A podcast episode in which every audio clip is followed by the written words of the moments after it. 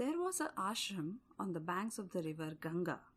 In the ashram lived a sage, Yajnavalkya. He was not just a sage, but a saint with supernatural powers. He had the power of giving a human form to anything or any body or any living object.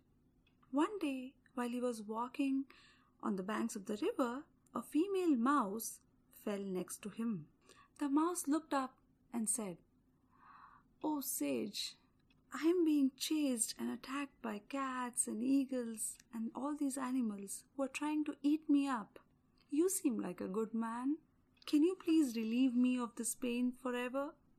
The sage understood the sorrow of the mouse and converted the female mouse into a beautiful girl child. He then went to his wife with the baby in his arms and asked his wife if they could adopt the baby. The wife willingly agreed, and they took care of the baby for years to come. A few years pass by, and the girl child is an adult now. She's at a marriageable age. One day, Yajnavalkya went to his wife and said, Leela, I would want my child to get married to somebody who is equally capable and match her in her credentials and her nature. What do you think? The wife said, I agree. I would love her to get married to somebody who matches her in education, wealth, and beauty. The father said, If I think of it, our daughter is so sharp and bright. I think to match this, she should marry the sun, who shines so bright in the sky.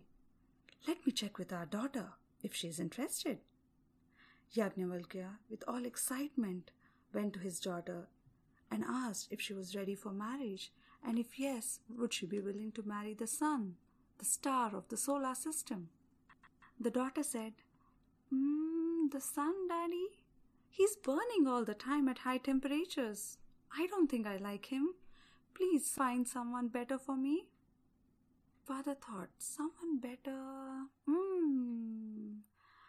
Maybe she means the clouds. The clouds are the one which can reduce the brightness of the sun.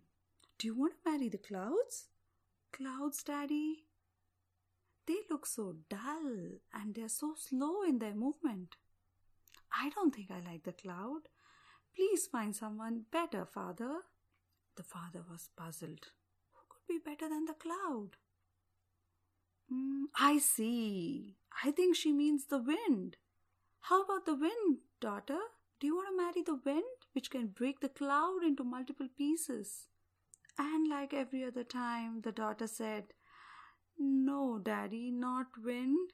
Too much movement all the time. It can't stay put even for a short period. Nah, not wind. Please find someone better. The troubled father now didn't understand who was going to be this able man. He thought and thought for days. One day, the clever sage thought he figured it out. I think it's the mountain. It's the mountain which can withstand the blow of a wind. It can embrace a storm and stand strong. So the father jumped with joy and asked his daughter again, Do you want to marry the mountains? Not really, father. A mountain is so rigid and full of stones. Please find someone better, father.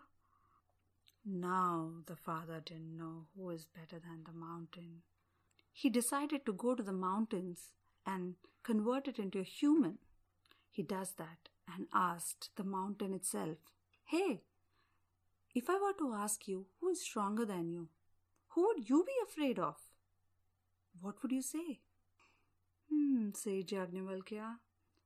I am strong, but there's someone who could create holes even in a strong structure like mine. And that is a mouse. These mice are capable of digging holes in my body. And especially, I tell you, there is this king of the family of mice who troubles me so much. So Yajnavalkya thought, it is it. He invited the king of the family of mice and then asked his daughter if she would be willing to marry the king of the family of mice. Listeners, what do you think she said?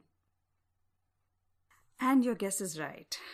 The daughter says, Yes, daddy, yes, this is the one and only one that I think matches my qualities and my abilities so well. Please convert me into a mouse and have me married to this king.